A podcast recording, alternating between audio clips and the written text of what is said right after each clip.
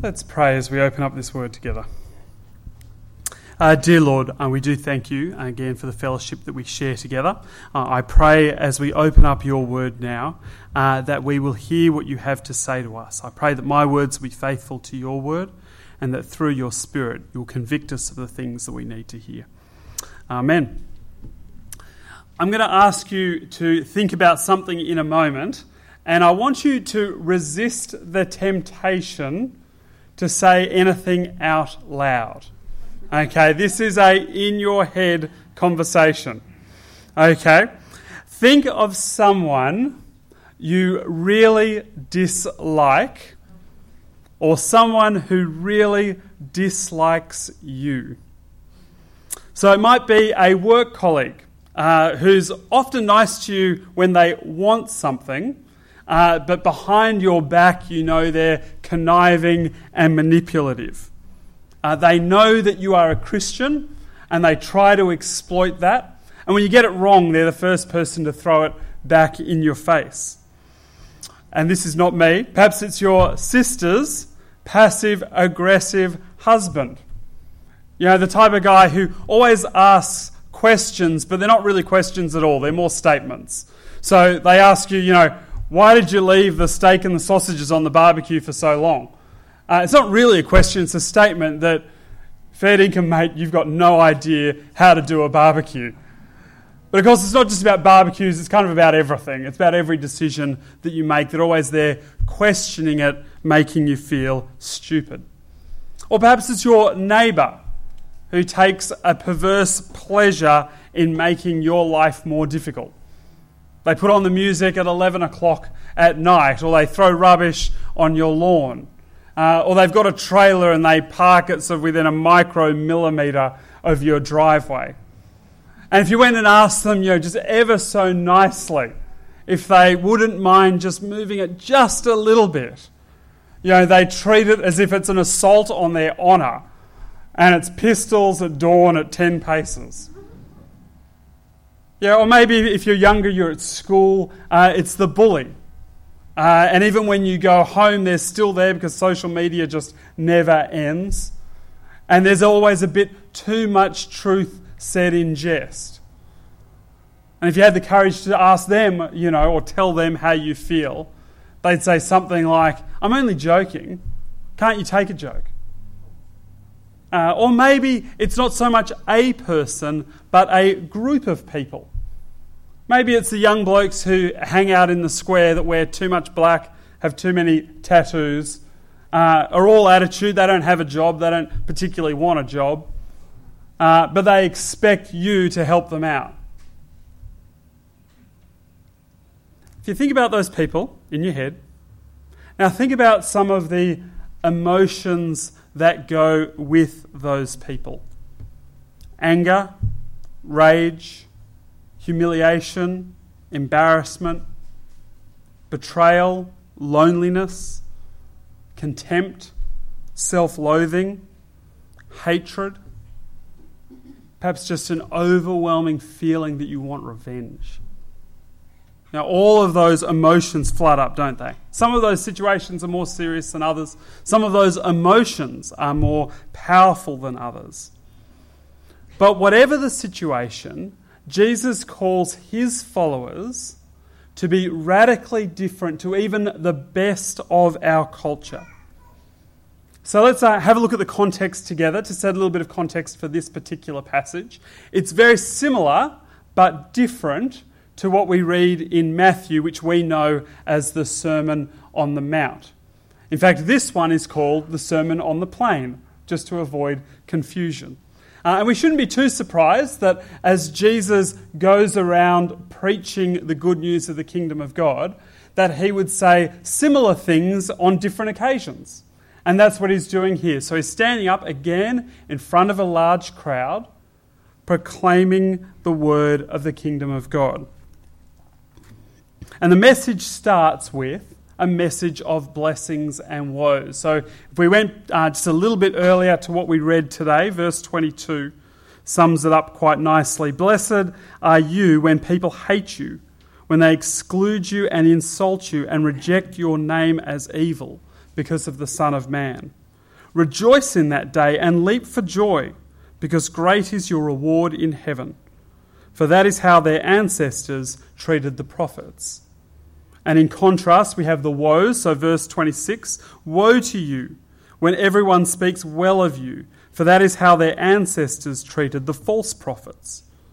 So, to those who have suffered injustice, Jesus wants to say justice is coming. And for those who have perpetuated injustice, Jesus wants to warn them that judgment is coming. And so, in that context, Jesus has started off talking about justice, and then he goes on to talk about mercy. And so, he's talking about those people who hate us. And so, some of it is uh, those people who hate us for being Christians. Uh, but it's broader than that. It's how do we live as Christians in every situation of life? So, how do we respond to those people who hate us for being Christian? And how do we respond to people who just hate us for being us? And Jesus' answer is love your enemies. So, verse 27 But to you who are listening, I say, love your enemies, do good to those who hate you, bless those who curse you, pray for those who mistreat you. It would be a difficult passage, wouldn't it? If I was standing up and saying today, I want you to not seek revenge uh, on people who hate you or not seek justice. That would be a tough message to preach. If I was to stand up today and say, when people hate you, uh, as G- Jesus calls us to forgive those people, that would be a tough message. But this passage goes even further still. Not only are we to love the people who hate us, be willing to forgive the people who hate us, but actually desire their good. We should seek to bless those who curse us and pray for those who mistreat us. It's about going way beyond what is fair and reasonable and even just. And it takes us to a place of being genuinely and painfully sacrificial and gracious and merciful. It's about giving someone something they do not deserve with no expectation that you will get anything back. They're incredibly challenging words for anyone, aren't they? But particularly if you are here today and you've been traumatized, deeply traumatized by someone in your life. And I think if you're hearing these words from that position, then at, at best, they can seem unrealistic, and at worst, they can seem cruel. You know, not only have I had to experience the pain of what this person has inflicted on me, but now I'm struggling with the guilt of not loving them in return.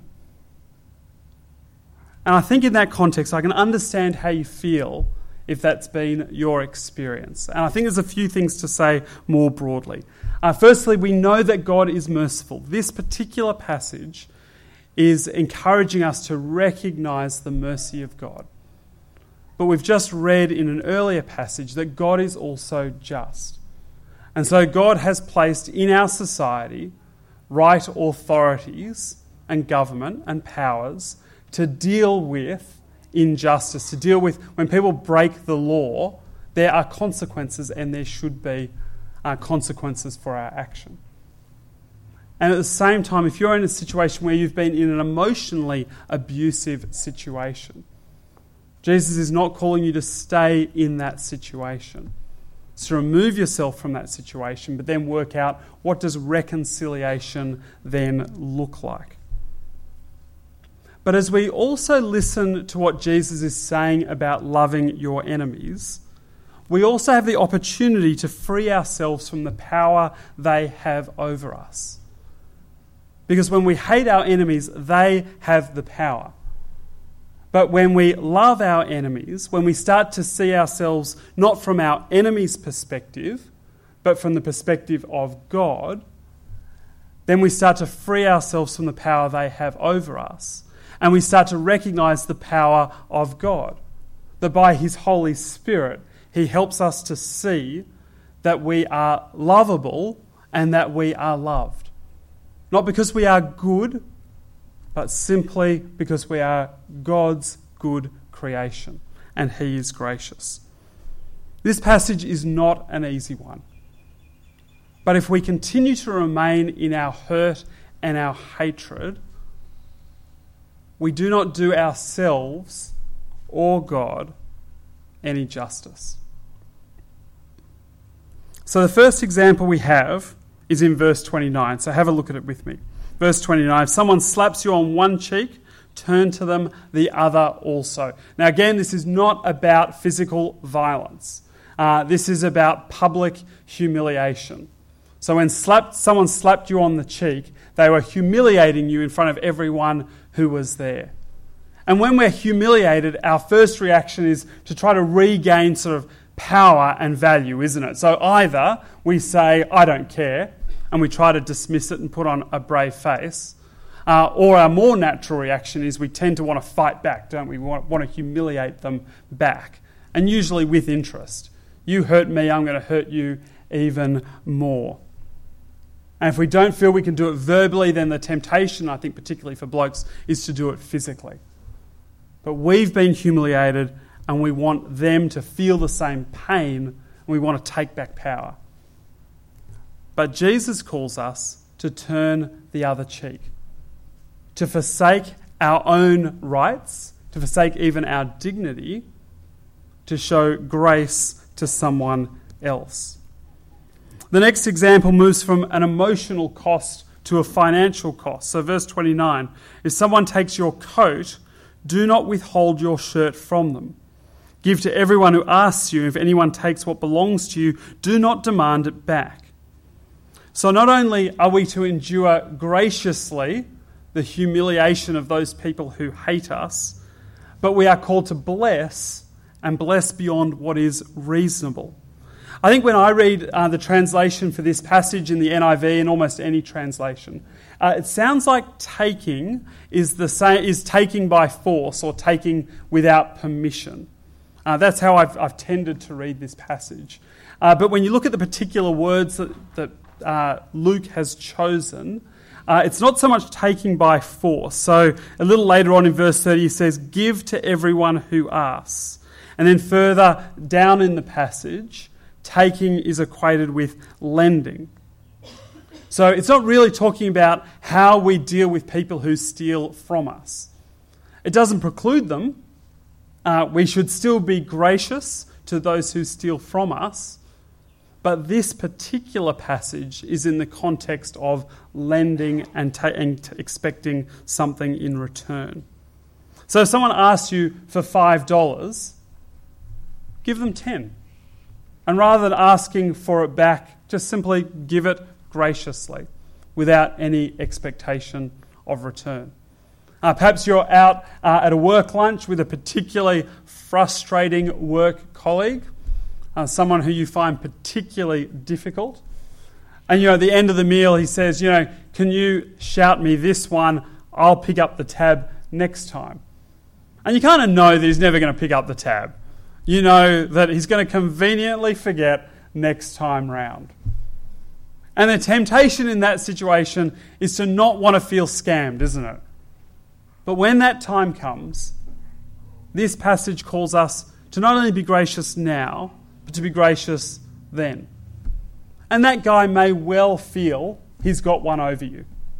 Uh, he may well feel that you are weak.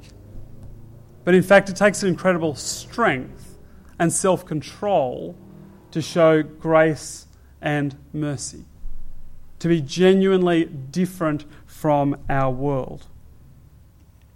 Verse 31 uh, works as a link between what comes before and what comes after. Uh, it's most famously known as the Golden Rule. Uh, and usually, when people talk about the golden rule, they don't read what comes before, they don't read what comes after, they just read this particular verse, uh, which is a little fraught. But it says, Do to others as you would have them do to you. And when people quote this verse and the similar one, you know, love your neighbour as yourself, uh, they usually have in mind that the neighbour is quite nice And this will be a mutually beneficial relationship. That as I am good to you, as you are good to me, then it's all a win win situation. But this passage is talking about love your neighbour when you've got the neighbour from hell. That's what this passage is talking about. It's not at all about fairness, it's about being completely unfair to show grace and mercy. And isn't that actually what we all want? You know, think about, I think about me standing before God. One day I'm going to stand before the justice of God, and He is going to see every thought of my heart, every action, everything exposed. And in that moment, I do not want justice. Because in that situation, how could I possibly stand? How could I possibly ever vaguely expect to be vindicated? If it was a court of law, you know, they go through the evidence, I'd be tried, sentenced, thrown in prison forever, and that'd be before morning tea. The reality of life is we actually don't want justice, we want mercy. And we see justice and mercy coming together most graphically when we look at Jesus on the cross. So, God, in his justice, punishes sin. But God, in his mercy, chooses to allow his Son to pay that price rather than us. And Jesus goes on to drive the point home in this next section when he looks at here's a following Jesus perspective in contrast to a worldly perspective, and in fact, the best of the worldly perspective. You read the worldly perspective and you think, even that doesn't look like our culture. But the worldly perspective says it's easy to love people when they love you. It's easy to do good to someone if you expect they're going to do good back or to lend to someone if you are confident that you're going to get the money back. What does Jesus say? Even sinners lend to sinners. There's nothing particularly unique or special or good about that. That's just standard issue pagan society. But as Christians, we are called to be salt and light, to be distinctly different to even the best of our culture to love our enemies, to do good to them, lend without expecting to get anything in return.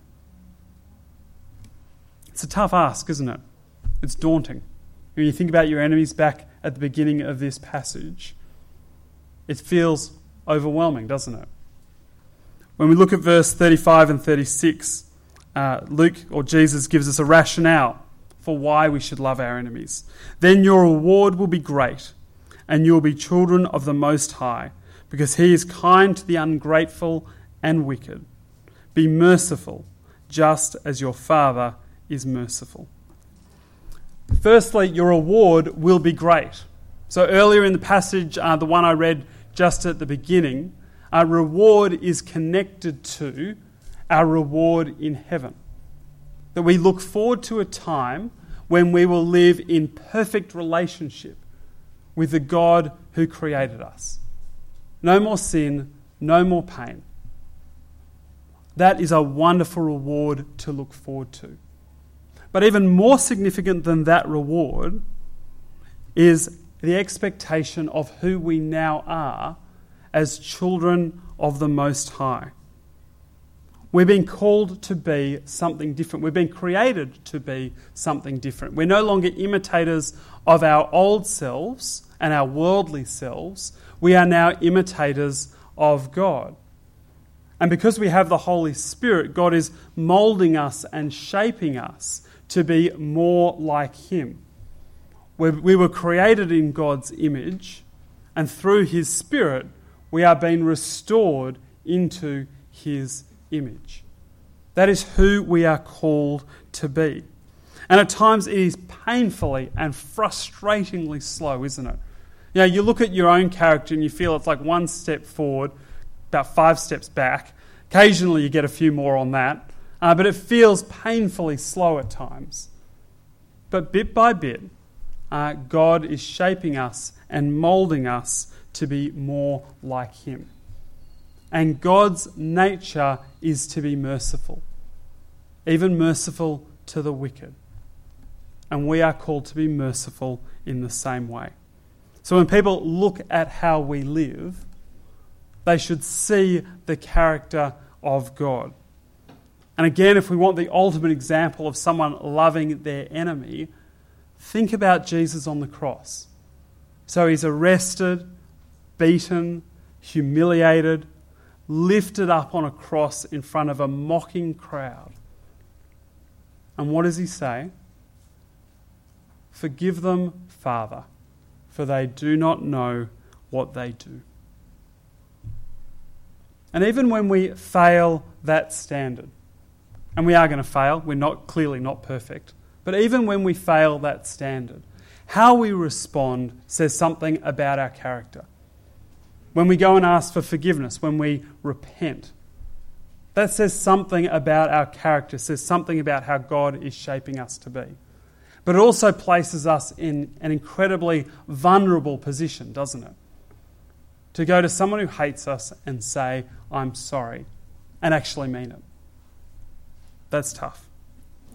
So let me ask the question what is your reputation? So if you are a Christian here today, how would people perceive you as you deal with conflict? So are you known as someone to be feared? You know, mess with a bull, you get the horns. Yeah. Or are you, uh, for those who like the, the show Survivor, outwit, outplay, outlast? Little less confrontational. You're happy to give a bit, but at the end of the day, it's still all about you. Or perhaps you just want what's fair, not more, not less. If you took any of those approaches to life, our culture would commend you for it. That's what our culture does. Uh, and even fair, you go, well, that's a, that's a wonderful benchmark, isn't it? But Jesus calls us to go even further. And in fact, he calls us to make ourselves less, to humble ourselves, to show mercy and grace and generosity beyond what is reasonable or deserved. And there's a peace and a freedom in that for a culture that talks a lot about rights. There is a real freedom in letting go of our rights and what we feel we deserve, and to recognize God's grace to us, and then live out the same grace to those who hate us. Love your enemies, do good to those who hate you, bless those who curse you Pray for those who mistreat you. Let me pray. Uh, dear Lord, as we read your word today and we feel the weight of those words, uh, and it feels at times overwhelming and impossible. Uh, but Lord, we know that you have given us your spirit. Uh, we know that you are shaping us to be more like you and that you have called us to be different to our culture, uh, that we might be salt and light. And so, Lord, I pray that you give us the conviction uh, and the will and the ability uh, to love our enemies and pray for those who persecute us. Amen.